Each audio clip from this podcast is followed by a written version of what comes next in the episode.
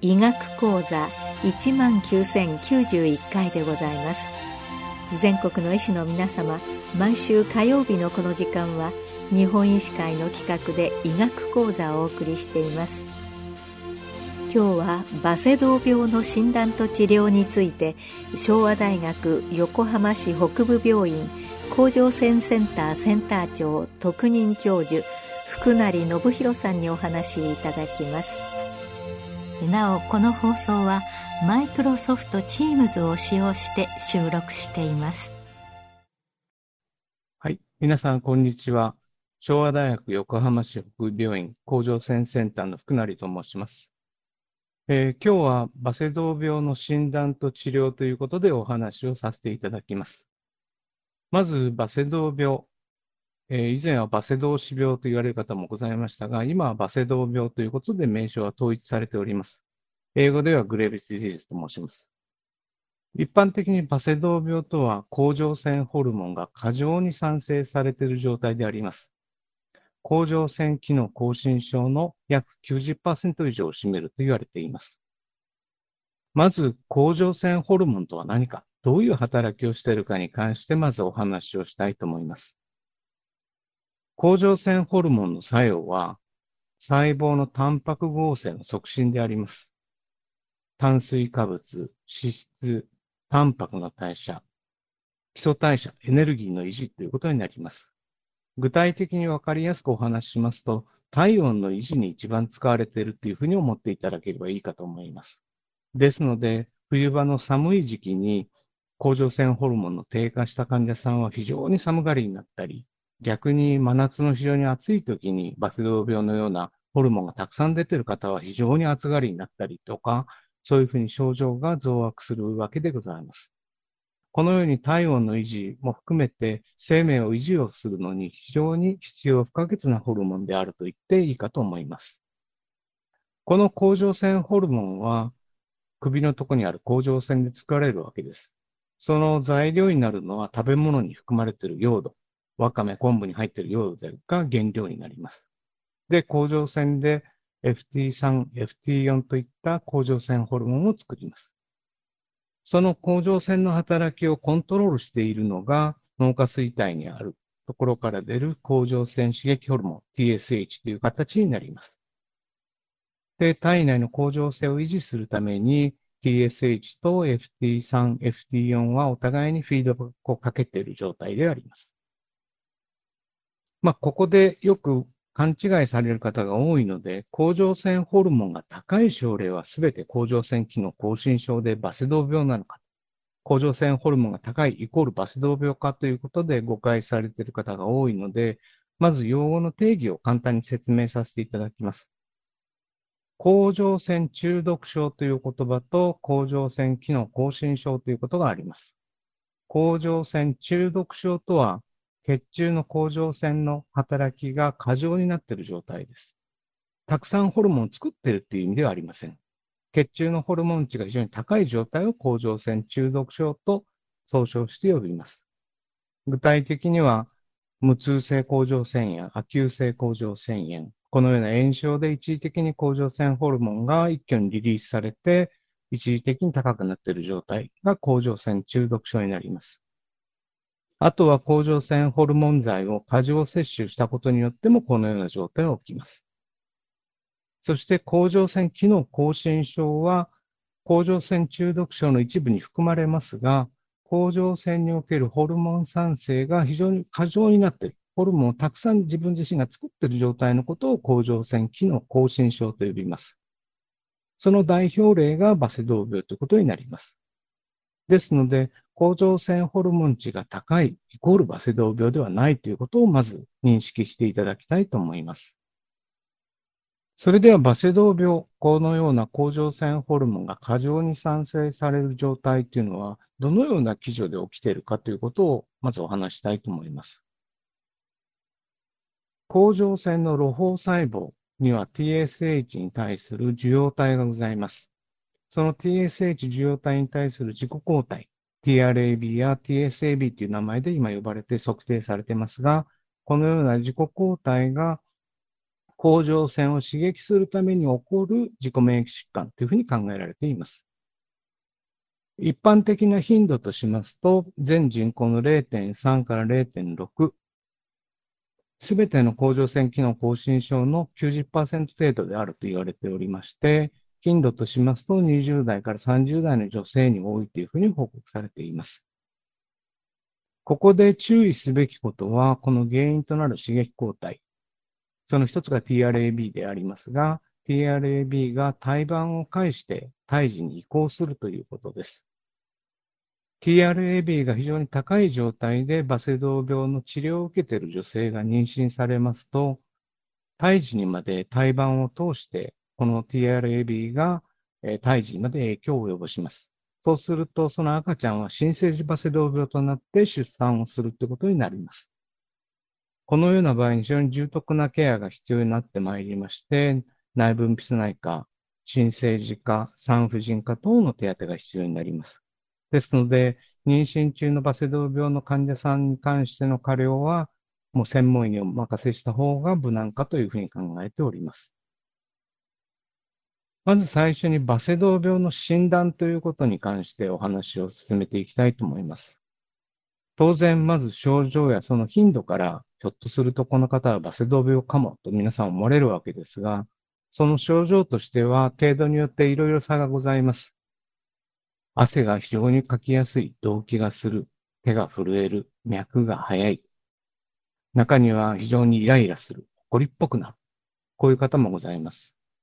あと、教科書的には体重が減るということも書かれておりますが、一般的に食欲は増すことが多いので、えー、ただ、下痢もしやすくなります。そのために体重はあまり変わらないという方もおられます。ただ間違いないのは非常に動悸がする、汗をかきやすい、非常に新陳代謝が非常に更新した状態ということになります。このようなバセドウ病の状態がどんどん悪化して悪くなっていきますと、えー、昔から教科書で言われておりますように、メルスブルグの山頂、眼球の突出、甲状腺主題、頻脈、このトライアス、この3つの症状が非常に有名であります。目が出てきて、首が腫れて、動悸がするという状態であります。中には男性に起こる状態の一つですが、周期性四肢麻痺というのがございます。男のバセドウの方にのみ起こるという記事でありますが、これは非常に暴飲暴食や非常に、えー、体に負荷をかけた後に甘いものやお酒を取ったりしますと、急に手足の力の脱力発作が起こるものであります。急な筋力の脱力発作が起きますので、神経原性のものであるのか、筋原性のものであるのか、そういうことで調べられることが多いんですが、実はバセドウ病がベースにあって、バセドウ病の周期性四肢麻痺という状態であることがわかります。で、低カリウムを伴うことも有名であります。バセドウ病でもこのような症状が起きうるということです。あと、バセドウ病の機能が非常に更新した場合、バセドウ病クリーゼという命に関わる重症の状態が起こることもあります。これは非常に高熱を呈して、あとハートレート、脈拍も200近くまで上がったり、えー、非常に発汗が非常に多く、あとは意識障害を伴う場合もあります。ですので、非常に高熱を出して脈が速くて意識朦朧としている人、あと消化器症状を伴う場合もございます。ですから今コロナのこともありますので、このような方に関しては十分な注意をしなければいけませんが、これはバセドウ病の甲状腺クリーゼと言われる非常に重篤な状態にかかっているというふうに疑わなければいけません。その場合には、本当にこれは ICU を持っているような総合病院に転院をする必要があります。命に危険を伴う場合がありますので、バセドウ病で極めて機能が更新して意識障害等を伴われる場合は、速やかな搬送が必要となります。今申し上げたようなバセドウ病の症状は年齢によっても違うということをまた覚えていただきたいと思います。20代、30代までの女性の場合と60代以降ではバセドウ病患者さんの症状が、頻度が違うということです。先ほど申し上げた甲状腺主題、動悸、眼球突出、メルセブルグの山頂と言われるその症状は、だいたい30代までの患者さんではだいたい40から50%ぐらい、このような3つの症状が見られますが、逆に60歳以上では、体重減少だけが目立って、他は甲状腺も腫れていない、動悸もあまりしないっていう方、眼症もあまりないっていう方も結構見られます。ただ単純になんとなく最近体重が減ってきて、元気がなくてだるいと。まあ非常に高齢者の場合、そういうケースは多いので、なかなか疑うことは難しいかもしれませんが、60歳以上の場合は典型的なバセドウ病の症状を呈さないこともあり得るということを頭の片隅に入れていただければと思います。このような症状からバセドウ病を疑った場合、次のステップは当然血液検査になります。血液検査の項目としますと、甲状腺ホルモン FT3、FT4、TSH、この3つをまず測っていただくことになります。で、間違いなくこれはバセドウ病だということであれば、TRAB という刺激抗体を測定することが可能です。現在はいろいろな測定キットができておりまして、専門病院等では、このような甲状腺ホルモン、刺激抗体の測定も1、2時間程度で結果を出ることが可能であります。ただ、一般以下の先生のところでは自分のところですぐに同日結果が出ると非常に難しいかと思います。ですので、このような甲状腺の採血をして結果が判明するまでどういう対応を取ればいいかということが非常に大きなポイントになってきます。当然治療のことにもつながってまいりますが、甲状腺ホルモンが高いからすぐにそうするとメルカゾール等の ATD を使う抗甲状腺薬を使うかどうかということです。お薬の話に行く前に、まずバセドウ病の治療として概略を述べさせていただきます。当然治療法は薬物療法。2番目が放射線治療。3番目が手術療法となります。日本ではだいたいバセドウ病の治療のだいたい90%は薬物治療です。これは非常に飲むだけでいいと非常に手軽であるということはありますが、まず考えていただきたいのは長期間かかること。お薬の副作用があり得ること、副作用が多いこと。トータルで見ますと、お薬の治療、薬物療法だけでバセドウ病が完全寛解するっていうケースは全体の2割から3割いかない程度かと思います。あとは、お薬の副作用もございますので、十分な注意を払う必要があります。今日はこの場は時間の制限もございますので、薬物療法に集中してお話を進めていきたいと思います。まず一番注意していただきたいのは薬物療法。当然その種類はメルカズオールとプロパジール、チウラジール、その2種類しか日本にはございません。この2種類を合わせて抗甲状腺剤と呼びます。で、一般的にこの抗甲状腺剤を使う場合、かゆみや皮疹といった皮膚症状が出る頻度が非常に高いということです。特に飲み始めの約1ヶ月の間にこのような症状が出ることが多いと言われています。そういう皮膚症状の変化が出るのはだいたい2、3割。報告によっても違いますが10%から30%程度、非常に高頻度に出ると言われています。軽い抗ヒスタミン剤だけで何とか軽減する場合もございますが、全身にひどい薬疹が出る場合もございますので、そのような場合にはメルカゾールを止めてえー、専門医科に紹介していただくことが必要かと思います。あと、副作用の2番目としては、肝機能障害です。これは最初の1ヶ月全然大丈夫だったのが2ヶ月目になって急にトランスアミノアゼが上がってくるということがございます。頻度としますとメルカゾールよりもプロパジールの方が肝機能障害の頻度は高いと言われています。この副作用の頻度は約10%前後と言われています。注意すべきは、この肝機能障害は最初の1ヶ月は大丈夫でも、次の2ヶ月目で起きることが多いということです。3番目の副作用になります。3番目が一番これが重篤なものですが、無下流球症ということがございます。これも先ほどの肝機能障害と同様、最初の1ヶ月は平気でも2ヶ月目になって起きてくるということがあります。高熱が出て喉が痛くて、本当にインフルエンザやコロナとの鑑別が必要になる場合もあります。頻度は非常に少なくて0.5から0.1%と言われておりますが、無下流球症を呈しますと緊急入院が必要でありますし、重症感染症対策も必要になります。今いろいろな白血球を増やすお薬も出てきました。抗菌剤も非常にブロードバンドのものが増えてきましたが、未だに無下流球症で亡くなられる方が日本で2名、3名、日本で未だにございます。メルカゾール、チューラジールを使って無下流球症というのが一番怖いという副作用になります。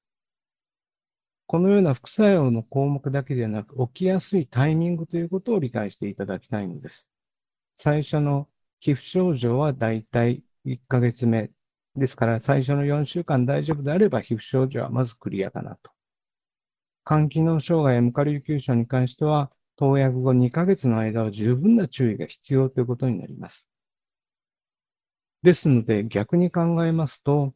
ゴールデンウィークや夏休み、年末年始のお休み、場合によっては4、5日お休みを取られる、1週間程度お休みになる可能性があろうかと思いますが、その際に、このような抗甲状腺剤を使った場合、肝機能障害、無下流球症が起きた際のフォローアップがきちんとできるかどうかということになります。このような状態に対して、これは私の個人的な考え方ですが、えー、推奨される抗甲状腺剤の使い方としますと、妊娠希望の方に関してはメルカゾールは使いません。プロパジールで開始いたします。これは当然メルカゾールで再帰形成があると報告されていますので、妊娠希望の若い女性に関しては、プロパジールで加療を行う。非妊娠例に関してはメルカゾールで良いかと思います。あと、高度機能更新の方です。甲状腺ホルモンが非常に高い場合には、メルカゾールと用土の併用、メルカゾールも3錠程度にしております。昔は教科書的にはメルカゾール6錠から返して残減するという方法が提唱されておりましたが、メルカゾールの量によって、えー、副作用の状態は比例し増加しますので、メルカゾールは3錠からの開始を推奨しております。あと、先ほど申しました、えー、連休や1週間、2週間見れない場合、こういう場合には、用土のみで様子を見るということも非常に肝心かと思います。まあ、最終的に必ず覚えていただきたいのは、抗甲状腺剤、メルカゾール、プロパジールを使う場合、最低限でも8週間、2ヶ月の間は2週間に1回の通院と採血が絶対に必要だということであります。最後にバセドウ病に対する手術適用として、絶対適用と相対適用ございます。絶対適用は、抗甲状腺剤の副作用があったり、アイソトープの非適用症例に関しては絶対適用になります。あとは早期に TRAB を減少する必要がある症例、妊娠希望の場合は絶対適用となります。あと相対適用としますと、甲状腺腫の非常に大きいもの、使用性変化の強いもの、あと内服コンプライアンスが非常に不良な例に関しては手術を考えてもいいかなというふうに考えております。相対適用となります。駆け足でありましたが、バセドウ病の診断と治療に関してお話をさせていただきました。以上になります。ありがとうございます。今日はバセドウ病の診断と治療について昭和大学横浜市北部病院甲状腺センターセンター長特任教授福成信弘さんにお話しいただきました。なおこの放送はマイクロソフト Teams を使用して収録いたしました。